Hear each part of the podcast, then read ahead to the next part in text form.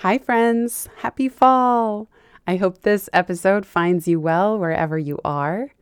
Thank you for your patience as I've been in super deep work hibernation mode behind the scenes. I launched my new podcast, Free Time, in March of this year. And today I'm really excited to bring you a crossover episode, one of the early listener favorites. It's number two with Cal Newport on his latest book, A World Without Email. I have also been working very diligently this year on my next book. That launches in March of 2022. It's called Free Time Lose the Busy Work, Love Your Business. And I get to go full geek out mode on systems and ways to free your mind, time, and team to do your best work. I'm super excited. We just sent the book to the printer. So it is now out of my hands, and I'm starting to work on building the launch engine. So I have about six months, and I'm planning some really cool things. If you want to get a front row seat to the behind the launch process, I encourage you to sign up for the Time Well Spent newsletter because that's where, where I'll be making most of the early announcements. Just visit itsfreetime.com and throw in your name and email because, of course, I'm planning a bunch of bonuses and some community around it too, especially for those of you who want to possibly be part of a launch team. Thanks for your patience as I've been a little spotty releasing episodes here. I know that I have been. I just am trying to sort of toggle things to the foreground and background. It was really helpful to give such singular focus to the book and in fact, if you want to hear more about that and, and why I sort of went all in on the book with my time, energy, and attention, check out episode 26 of the Free Time Podcast Five Trade Offs of Long Term Singular Focus. As I mentioned in a previous episode, I'm still planning on releasing episodes here every two weeks.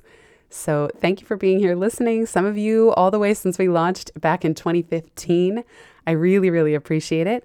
And I hope you enjoy this episode from Free Time with Cal Newport.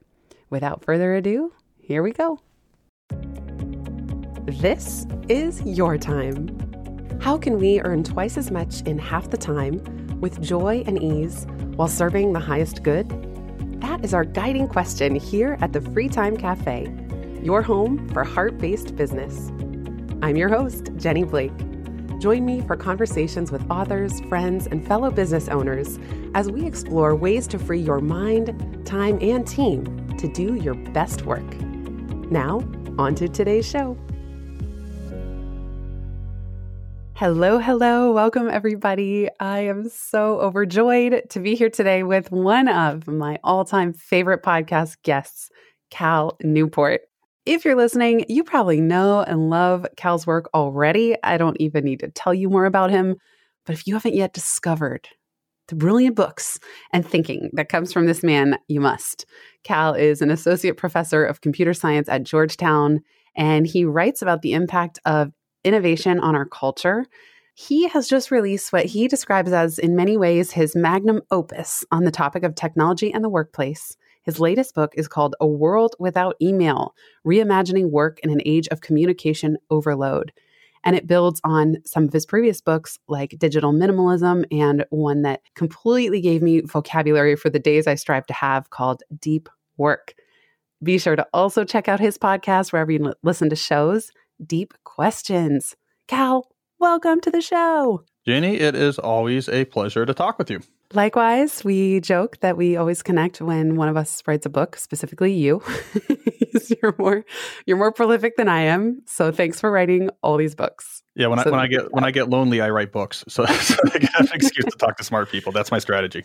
Well, you should have seen me just if I'll fall out of my chair because I browse what books are coming out with portfolio about every six months.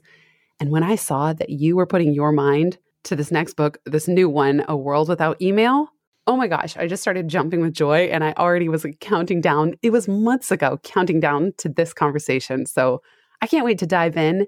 And let me start by saying you and I both describe email as a Sisyphean system, a never ending slog. And I'm just so glad. I just thought it was me that developed this allergy. Not only social media was like five years ago that that allergy happened, but email has been the greatest source of guilt in my professional life for at least 10 years, if not 15. And so I just will start us there. What led you to write this book and stake such a bold claim for a world without email? You know, I started working on it almost immediately after the publication of Deep Work. So, all the way back to 2016, I went through my notebooks to try to pinpoint timing when I first started seeing notes showing up about what if this was an idea? what if what if this was even possible? And working on deep work had exposed me to the degree to which people almost universally were miserable about the way they were working. That this Sisyphean experience of there's nonstop communication, it's unstructured, it's ad hoc, it's always coming in through email or through new tools like Slack or or through SMS. I'm, I'm a little bit agnostic actually about the digital communication tool, but this underlying workflow of always stuff coming in, you can't keep up with it your workday is just driven by trying to respond to things coming in, allowing messages to nudge you forward, allowing messages to control what's on your plate. It really seemed to be making people miserable, which is one of the reasons why I think deep work hit a chord because it was almost like a rallying cry of like, there's other types of work that could be important. But I had left untouched in that book why do we work this way? And is it possible to actually change the way, underlying way we work? Instead of just trying to carve out more time for deep work, trying to make sure that you get good at concentrating was there a deeper revolution possible? And at some point in 2016, the light bulb went off, and I said, wait a second. I think not only is it possible that we could get away from this world in which we're just always communicating, but it might be inevitable if we actually just step back and put a little bit of historical context to what's going on in the world of work right now. And to me, that was such an exciting idea. And I've basically been thinking and writing about this topic since then. You describe what work has become as the hyperactive hive mind and it is truly the antithesis to deep work. So it's interesting hearing, of course, if you release a book on deep work, and it kind of it did, it spoke to what we were all craving, what we feel in our soul work could be like, should be like, or what it is like on our best days. And then you have the hyperactive hive mind. And what I find interesting, I mean, when I worked at Google, that was 2006 to 11, email was just getting going in full swing. Like Gmail was just, I won't say just, it had been around, but what I saw a front row seat in a global organization started the what I call the crush of the inbound. Like my friend and I had to work on Sunday afternoons just to work through our emails because we had so many meetings during the week we couldn't get to our inbox. And then as a small business owner now, I wonder what you think because these phenomenons it's almost a tragedy of the commons in that any one email is not so bad. It's not the enemy. You know, people are really nice and kind and thoughtful most of the time. So we have a tragedy of the commons with email. And then we also have that the more successful you are, the more email you're going to get. Yeah. And it means that the almost the more temptation to be reactive. And then if you combine that with this cocktail that I have of people pleasing and even worrying, uh, it's a recipe for disaster. And it, it is truly I think one of the things that most impedes deep work if if you can't pry yourself out of that system. But the hyperactive hive mind is real and and it's so strong. Did you reach a point in your own journey because you kind of have a hybrid career, you know, both as professor and and thought leader, writer, how, author, however you want to describe yourself on that realm of things. Did you reach a point where your email kind of sent you spinning or did you have you put principles and practices in place long ago to remove yourself from the hive mind? I've constantly been doing battle with the hive mind. I'll get a configuration in place that works pretty well, and then the context will change, and then that will slip, and then I'll I'll have to change the configuration. And so I I am constantly doing battle, but having a term for what I'm battling has made things a lot easier. Just like with the book Deep Work, just putting a label on that type of effort made a big difference. People are like, "Oh, it's not just work as work. There's different types of work." The same thing when it comes to this this world that we live in right now of the constant communication. It's very confusing if you don't have the right vocabulary for for exactly the reasons you talked about, which is an email in isolation or the the protocols that run email when considered in isolation are eminently reasonable things using you know SMTP or POP3 as a way of digitally delivering asynchronous messages between you know universally addressed individuals makes a lot of sense. It is easier and better, without a doubt, to send an email versus having to leave a voice message on a voicemail machine and have someone type codes into their phone and hear that voicemail. It is definitively and inarguably easier and better to send a document to your lawyer with an email attachment as opposed to going to a fax machine. it's like trying to feed the thing through. So we have at one point, like, well, we have these underlying tools that make certain things easier, make things more convenient. I wouldn't want to use other technologies instead. And yet at the same time, we're miserable. And so having this terminology, say, okay, forget the tools. Tools aren't that interesting to me. Workflows are interesting to me like what is the what is the pattern by which you sort of identify assign and review tasks within your organization and the hyperactive hive mind is a workflow and that really helped me when i made that distinction it is a workflow that says the way work unfolds is through ad hoc unstructured communication that like as you need something you just grab someone you can go back and forth over email or slack you have a couple dozen different asynchronous conversations all unfolding at the same time you basically take the way that you would naturally coordinate if you were sitting in a room with two other people and working on something. You just take that natural free flow back and forth and just scale it up to all of your business communication. And that ah. is a workflow, right? yeah. And that is a workflow that was made possible by email, right? So it doesn't, you can't do this without really low friction, convenient tools like email or later things like Slack but it's that workflow that is killer. And so once I had that terminology, it made my own quest a lot better. I was like, oh, okay, the issue is not the tool, is email good or bad? Or the question that that I, I would always get, which I hate the most, is like, well, what if not email, what what is the right tool? Like, should we have, you know, is there right. is there some better digital chat tool or something? It's like, no, it's not, it's not the tool. Email is fine tool for asynchronously communicate with people. It is the workflow. Um, and once I understood that, my whole journey and what I argue in the book is like that's what you should be thinking about. What is our workflows? Because if you don't have that written down, if you're not thinking about it, if it's not explicit, you have probably just defaulted to the lowest common denominator, which is the convenience of the hyperactive hive mind, which is simple and cheap and flexible, but also makes people miserable. Right. Oh, that's so powerful. And I read your book, but hearing you say it in this way, it does create an aha moment because you're right. It's not about, I feel a similar allergy is in the same family of allergy social media, email, Slack, and text messages. I'm allergic to all of them in the same way. And it was only in this moment how you put it, because there's a workflow, a, an invisible script operating beneath all of those things that says, react, react to me. And I've always described it as death by a thousand cuts. and that's a little extreme, but it's like a workflow based on a thousand tiny reactions or cuts. And when you describe it, that's so powerful to just recognize what workflow a we're all un, kind of unconsciously subscribed to and then only by naming it and, and that's so much of what i try to do with pivot as well and, and in this next new direction of naming things allows us to step outside of them and and claim a new space. And I think that's why deep work is such a perfect complement because what's the goal? It's not just a world without email for the sake of itself. It's for the sake of deep work. Yeah. So if you if you like you have the term deep work, suddenly you realize we're doing 0 hours of deep work. Oh, maybe that's not a good thing.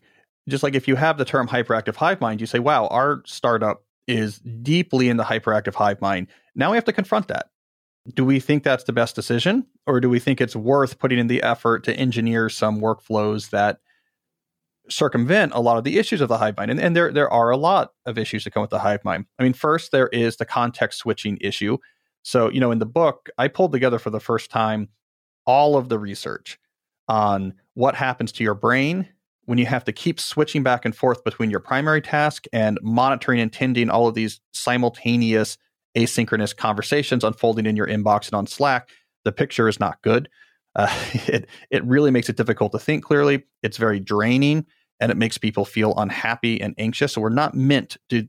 We cannot parallel process in this way, where we have to continually go back and monitor two dozen ongoing, open ended, socially related. There's people on the other end of these conversations back and forth. It completely fries our brain.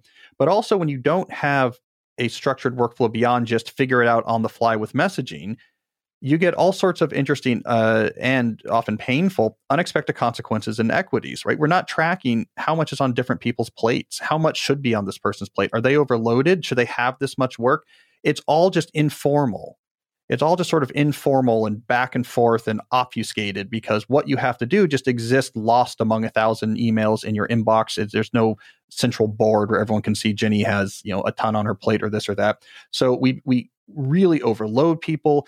People have way more work on their plate today than they would have 20 years ago, and I think that's a it's a problem. It makes it's very stressful. It makes it very hard to do work right. It leads to all these second shifts. As I mentioned, there's a lot of inequities in it because when you don't you're not explicit about how you assign things, well, who's going to get more? It's eh, maybe the person who's more accessible, maybe the person who's nicer and least likely to say no, maybe the person you don't like. Like the whole thing, there's so many negative consequences of the hyperactive hive mind workflow.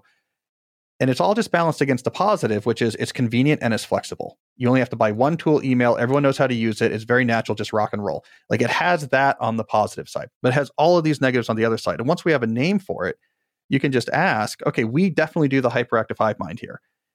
Do we like that? Are we comfortable with that conclusion? Is that actually, do we think that's that's the right workflow for us? And maybe some people might say yes, but by making the question explicit, I think a lot more people will say, I think we have to do some changes. Yes. And maybe we can then be intentional and say, like, I'll do this sometimes. All right, today's email day, or it's, and now I could say it's hyperactive hive mind day. I'm just going to be in that mode. I can't do it very often. And I do find it very, very draining.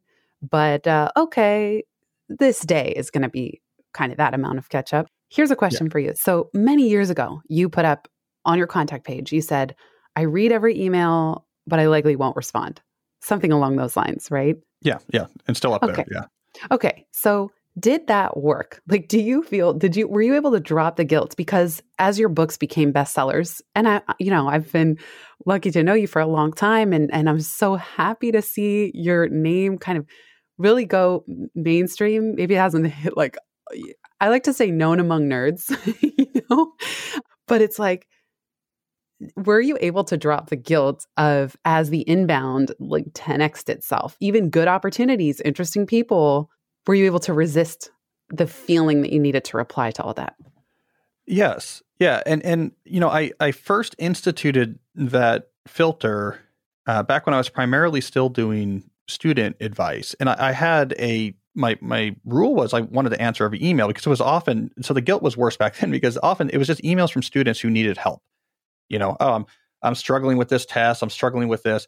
So because of the nature of the advice I was given, even before I was very well known at all as an author, it still got overwhelmed because uh, I had was seen as a free source of advice. So I had the advantage of putting that filter in place pretty early in my career, just because of the nature of the communication I had coming in, and that really helped once I got more well known.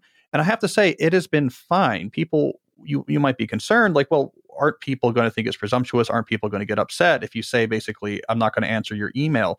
But they don't because what people uh, appreciate is clarity. Clarity trumps responsiveness, I, I think, in almost every situation. And so, what I've really done, and this is sort of the one of the core ideas about how we build a world without email, is there's a particular process at play here, a process by which people get in touch with me, either to, to tell me things or to ask me about opportunities or to send me interesting information we had an implicit process before of just everyone can reach me through this email address and, and I just answer. And if, if I don't answer you, it's because I've made some choice you're not important. That makes a lot of people upset. I replaced it with a much clearer process, which is here's several different email addresses for several different purposes. I don't respond to these email addresses, but if if you want to send me like an interesting article or link or thing I should know, send it to this address. That's a good way to get it to me, but I'm not going to respond to you. If you have these type of requests, send it to this person if you see the type of request you have is not on here, hint, hint, there's nowhere for you to send it. So don't. And people appreciate the clarity. So they don't expect a response back. And so they're not upset. And so I just replaced a, an implicit process that was much more ambiguous and open ended with one that was much more clear about here's how communication occurs in these contexts. And people say, great, now I get how that works. So yeah, maybe I'm bummed I can't just get some answers, you know, to a question I have or some personal advice, but I don't actually expect to be able to. So I'm not upset at you about it. So just having that clarity, uh, I don't feel guilt at all. I think it's it's really clear, and and people do not seem unhappy with it. So two follow up questions: Do you ever respond like? You know, when people send you the, the I, I love your interesting at email address do you ever do you ever randomly respond a sometimes to those i'm like wow someone is reading or listening and they took the time to send me this thing And so I kind of let it linger in my inbox because I feel like I would want to respond in an ideal world.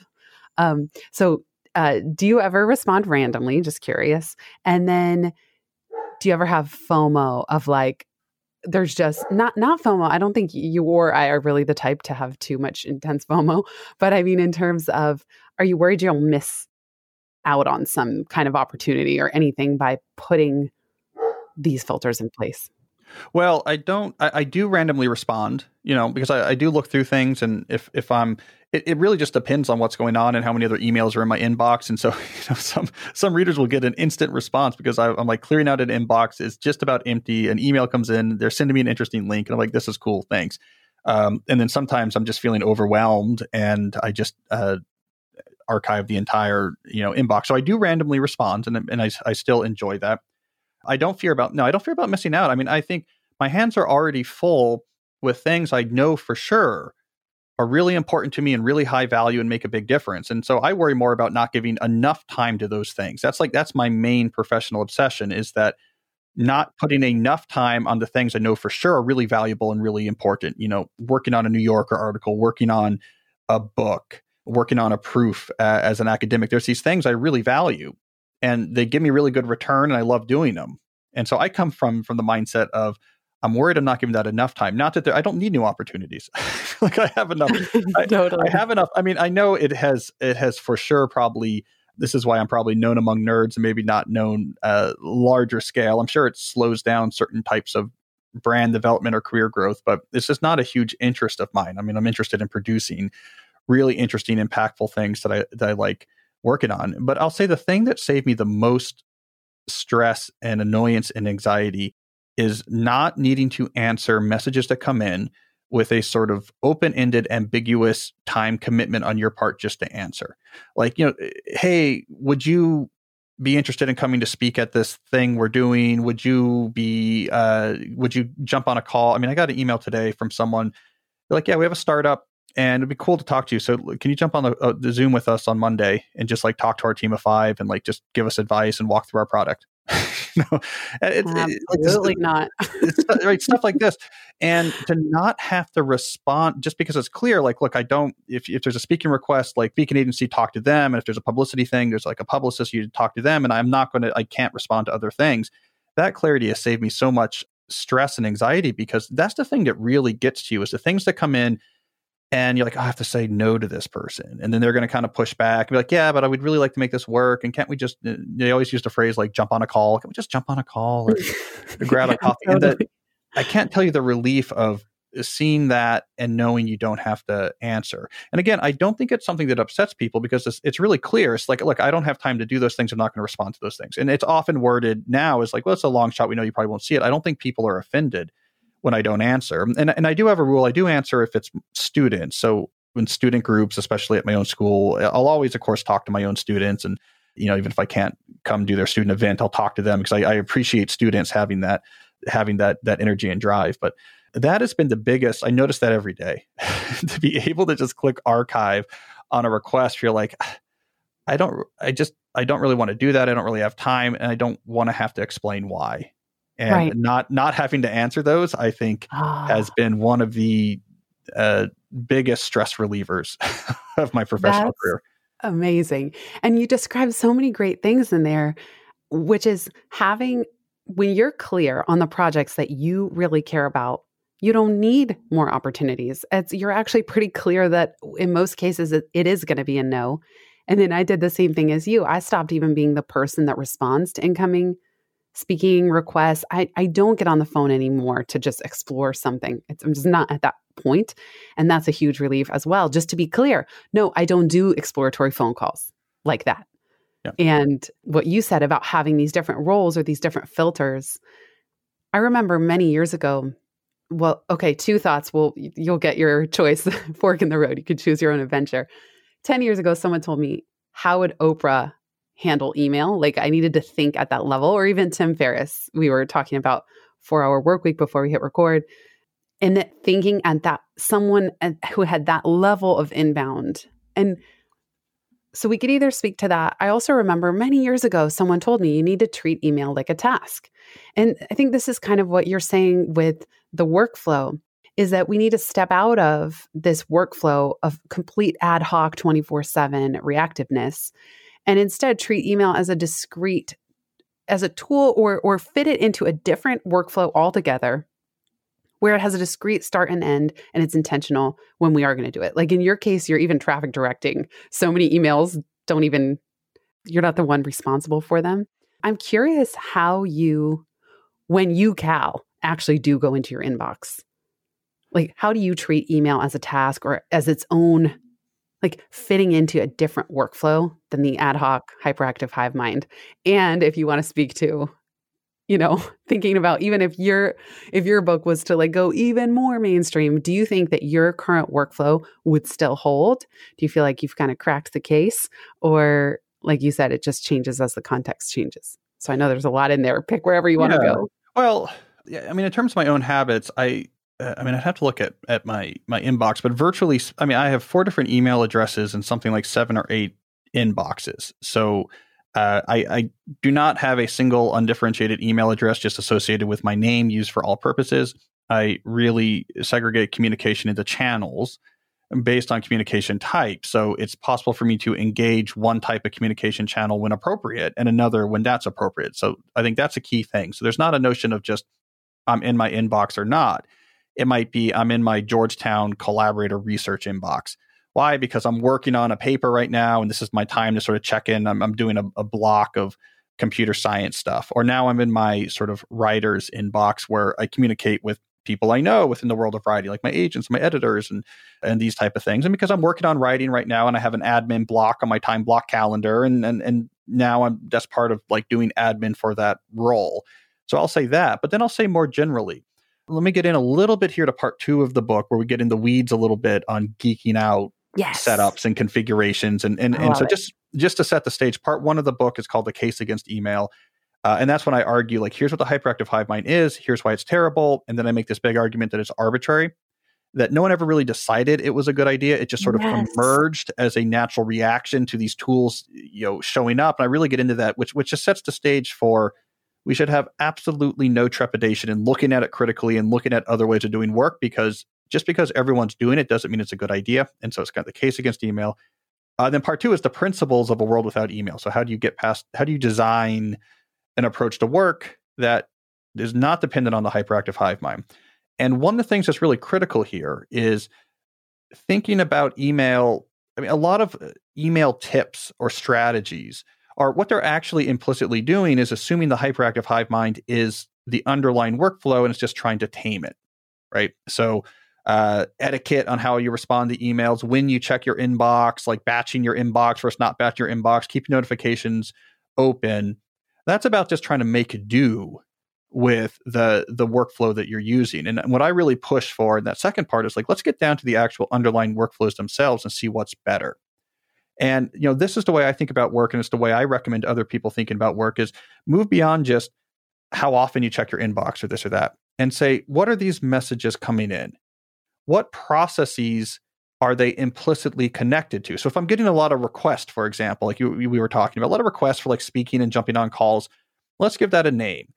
This is the the like the incoming request process as someone who writes and does podcasts there's lots of like businesses and people who who want to talk and share opportunities and all right now that i've given a name to that process i can really think it through like do i want that process in my working life where is it valuable where is it not okay how do i design then my rules about it that is going to maximize my the value I get while minimizing the negative impacts. And now it opens up lots of creative things. Like, well, I certainly shouldn't just have these coming inbound over like just a general purpose email address. And I'm just thinking out loud, but maybe what I really want is like a, a special email address for those. And I, I do one call every Friday so that I'm exposed to randomness and I kind of explained it like uh, whatever, you know what I'm saying? Like you, you come up with a process, or you might say, like I do, like I don't want to be involved with that at all right now. So I just say, I don't do those. You look at other emails, like, well, a lot of these emails are, um, like, use me as an example. Like, I'm talking back and forth with uh, someone on the publicity team at Portfolio a lot because, you know, there's podcasts to be scheduled.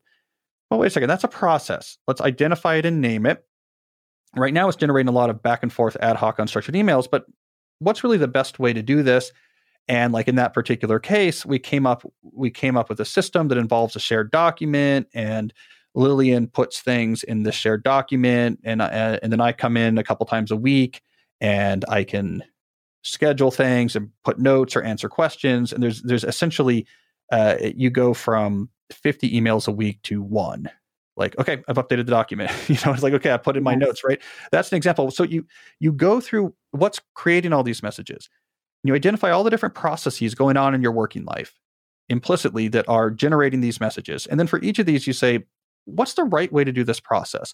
And in general, the things you're trying to optimize, what I argue in the book is when you're trying to, to optimize a, a process within your work life as a knowledge worker, you typically want to minimize context switching.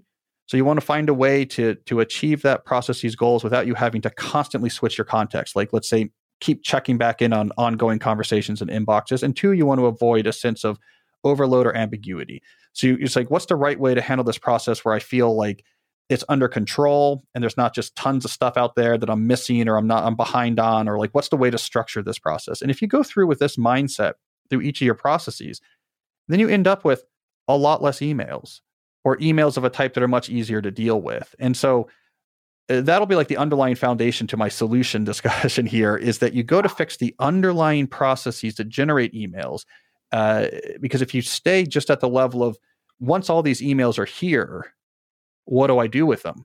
Uh, you're not getting to the core of the problem. You're taking Advil. You're taking Advil for the hurt knee right. instead of actually getting the knee healed. And that's when it becomes Sisyphean. Is like yes. never ending because you're only responding at the surface level. Yes. This is so good. I love hearing your process for this and here's how your mind works and specifically what are these messages coming in and what processes are they implicitly connected to and that that's what I realized the days I feel better about email I actually put my operator hat on in that way you just described where I'm saying my job in this moment is not email responder. My job is what are the processes? What do I need to design?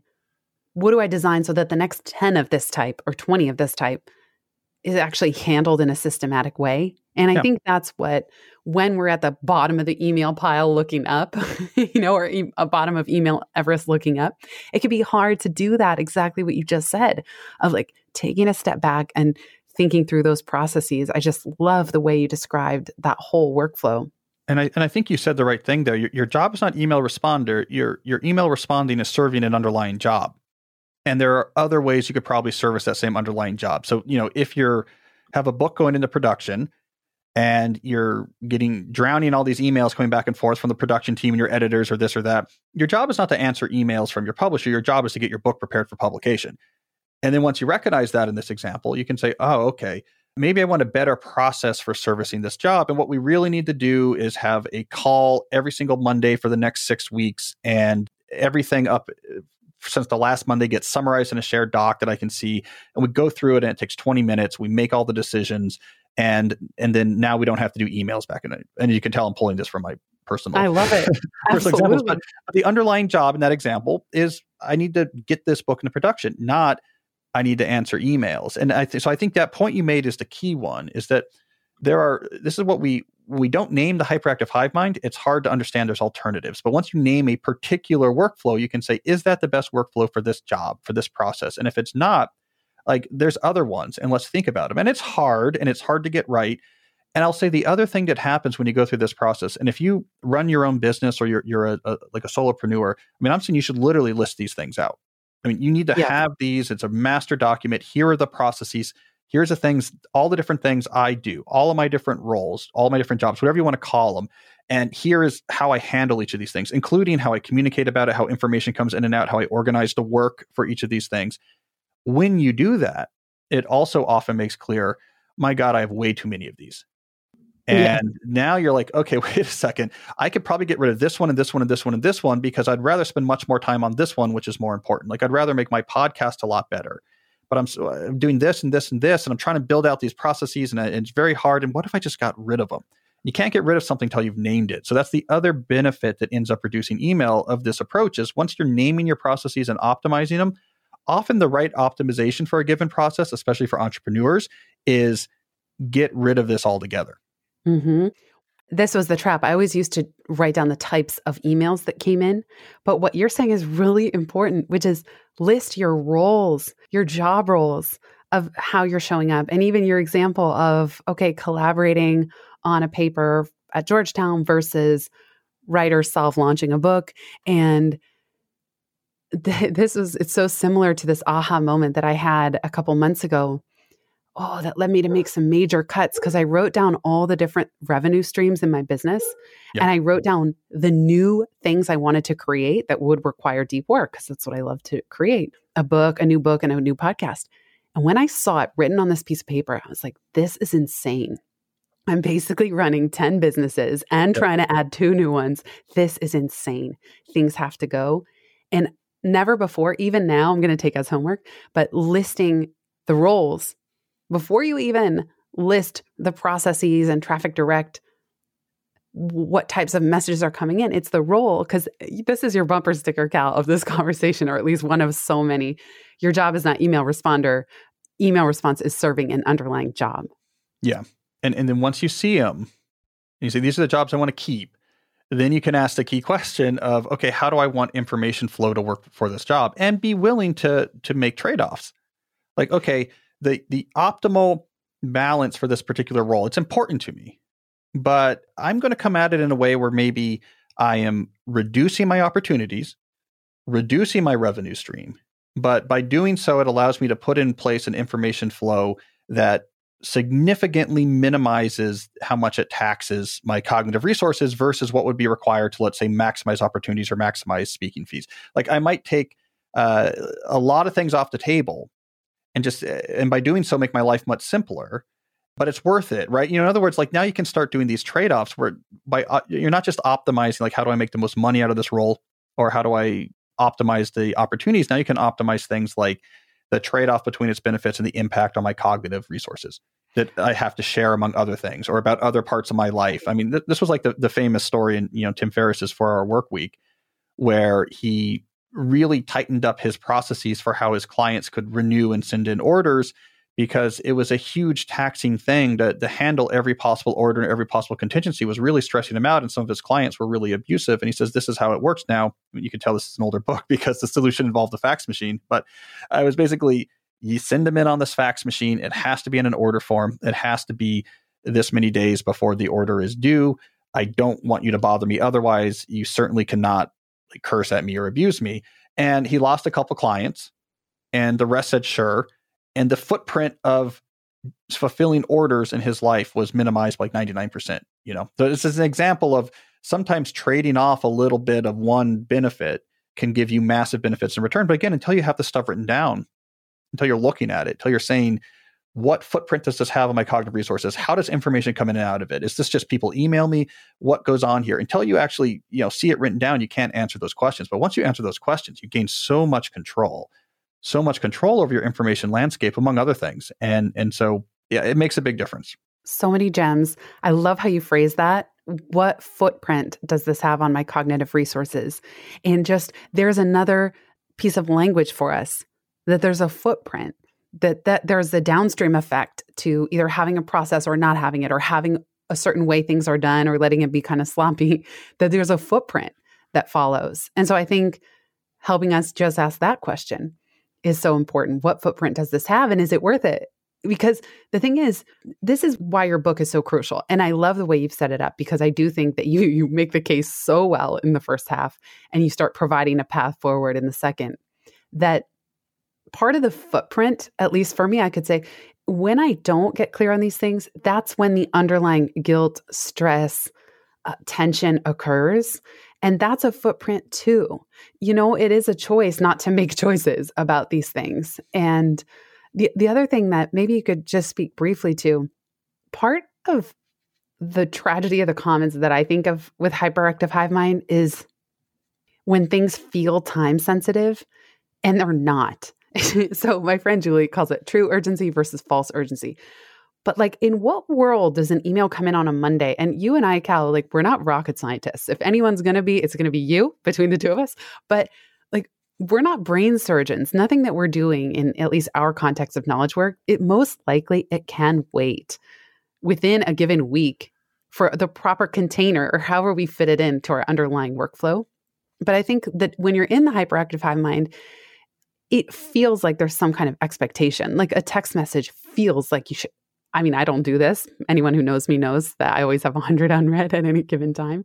But it just, it's like breaking a real norm not to respond same day. And yet for me, I just had to make the choice there's no way. There's no way. How do you think about time sensitivity and the false perception we have there?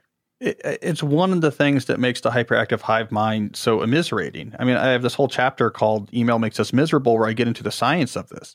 But there is something uniquely ill suited to our brain about the hyperactive hive mind workflow. And what you're talking about is one of these big pieces. So, I, I mean, I, I get into the research in the book about how our brains evolved primarily uh, during the Paleolithic. And we are incredibly sensitive to pairwise relationship maintenance because this was very crucial for tribal survival if we're talking about 100,000 years ago, right? So you really had to care about maintaining the right relationships, maintaining positive, good relationships with the individual members of your tribe. The, the theory calls this dyadic connections, but you know, okay, I have to really tend these relationships. My survival, my survival depends on it. So we have this instinct that we take communication with other individuals very seriously. Email completely messes with that instinct. I mean, obviously, there was no email in the deep history context in which these instincts evolved. And so, no matter how much your prefrontal cortex tells you, we have norms in our company. And man, I heard that term norms so much from C suite executives when I was promoting deep work. They're all convinced that, just as an aside, they're all, they were also convinced that the, the email was so close to being a productivity nirvana if they could just adjust the norms. You know, mm. we're just we're like three norm shifts away from from email being great. But no matter no matter how much your prefrontal cortex tells us we have a clear norm in this company that there is not an expectation to answer this email within 24 hours. Um, we've written it down. We we all chant it every morning. We engraved it in stone and we put it above our desk. There's a deeper part of your mind that sees those messages piling up in your inbox and says, A member of my tribe is tapping me on my shoulder. I'm ignoring them. This means I might starve when the famine comes. And it makes us very anxious, right? And I, and I go into some studies in the books where where you can actually see this play out. There's a very clever, if not mean, study where they brought people in and for whatever they, they told them the experiment was about something where they needed to monitor them, right? So they got all these monitors on them so the subjects, they can monitor the subject's stress response. And unrelated, I mean, the subjects didn't realize this, but for uh, half of the participants, they arranged to uh, call their phone while they're in the experiment. And what they had done ahead of time is said, "Hey, your phone. I'm sorry about this. Your phone is is putting off uh, interference, and it's it's messing with our uh, it's messing with our equipment. So we're gonna just move the phone away from the equipment a little bit and they only used iphones because the iphone had a, a, silent you can you can turn it on to non-silent mode with your finger so the, the, the researchers would turn it off silent mode they put it across the room and they would call it. And they'd be monitoring their stress reaction. And this is a, a, a clear-cut place where um, they know it's okay in the prefrontal cortex that they don't answer the phone. They had put their own phone on silence right? So it's almost a surprise that they're hearing it. So like they had completely planned for the next hour while i'm doing this experiment I'm not going to take calls. I don't expect to take calls. I've turned off my phone. Uh, it's just for one hour. I'm in the middle of an experiment, and still, just hearing your phone ring and not being able to answer it, or hearing the text message notification, sent the anxiety reaction off the charts. That's the Paleolithic, right? right. And so that's one of the ways. Like maybe yeah. my family member is in an emergency because if the ringer was off and the call still came through, like maybe there's a true emergency right there could be a true emergency but even if you see like so this is what happens with with like work email you're like i know i don't have to like logically I oh, don't yeah. have to answer these messages, right? It's fine. We have norms. No one's going to yell at me. No one expects me to answer these messages. But there's a deeper part of you that says, yes, you can't ignore people. That's like a big oh, deal yeah. because our survival. I mean, I talk about these studies. They've been so doing them in extant hunter gatherer tribes. You can look at it where like the people who are worse at connections starve more um, eh, we really worry about it. So, anyways, just to have like a, totally.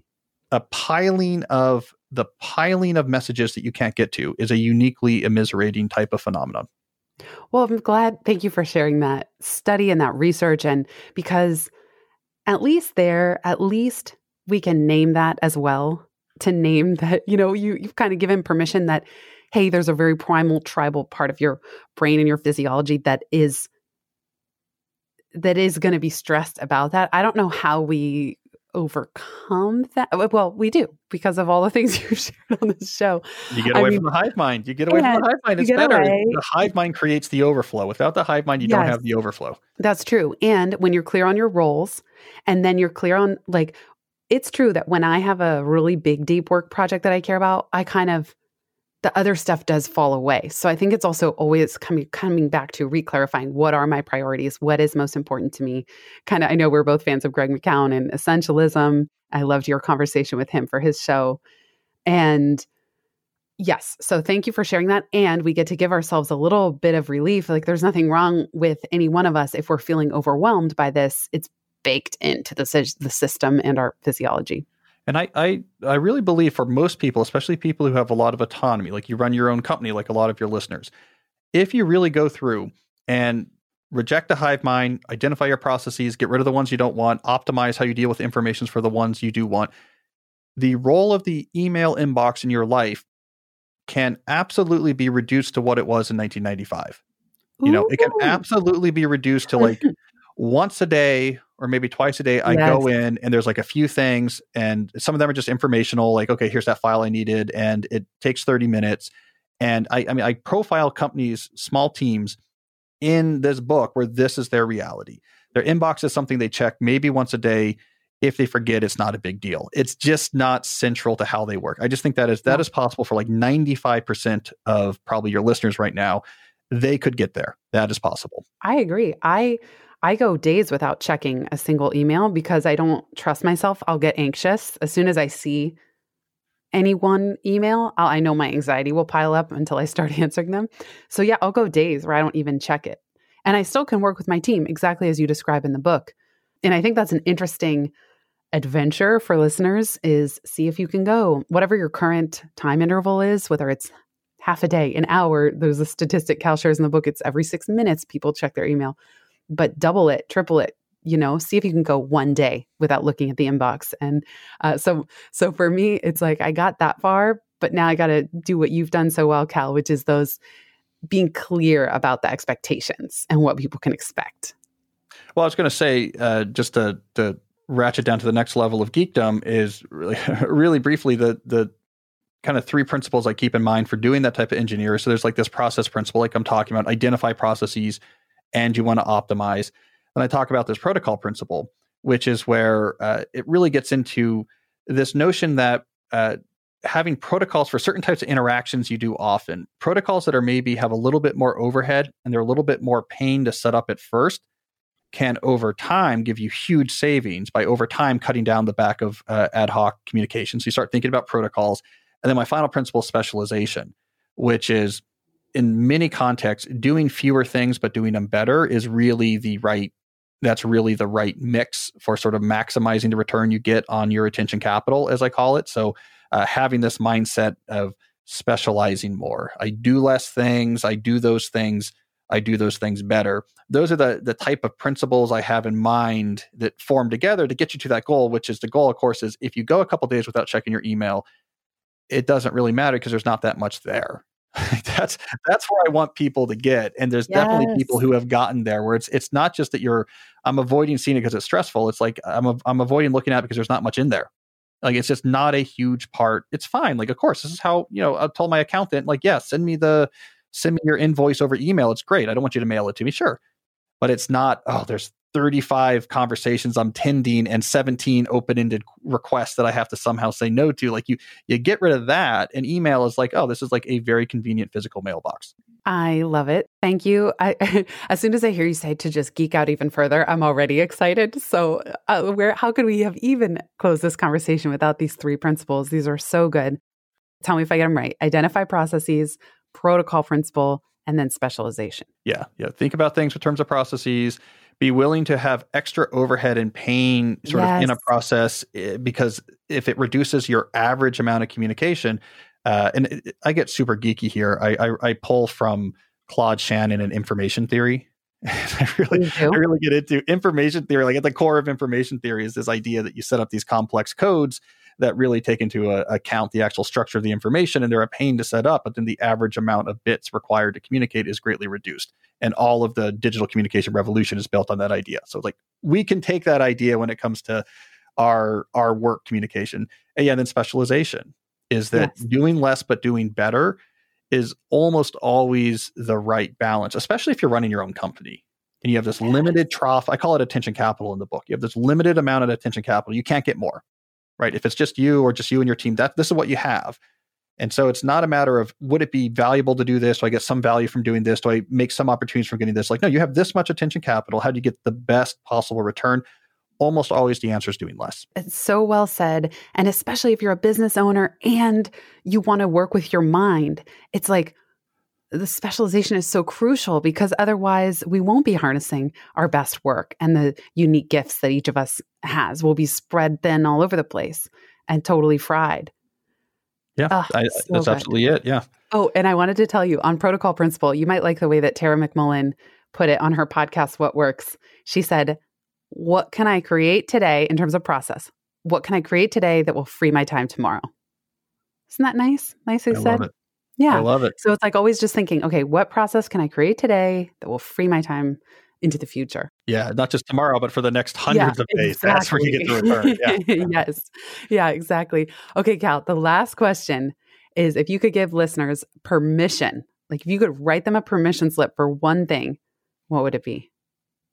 All right, if I give permission for one thing, it would be electronic communication does not have to be that does not have to be a super important part of your work life that you can have a work life in which you do not spend much time at all sending messages back and forth. And it, you know, it feels heretical just because we got so used to it but I, I, am trying to get permission to believe that it's really kind of arbitrary. And no one decided that's a good way to work and it's terrible. And I think we're all going to move past it at some point. So you have permission to get out in front of that curve and say, my job is not answering emails. My job is not answering Slack. My job is not keeping up on text messaging.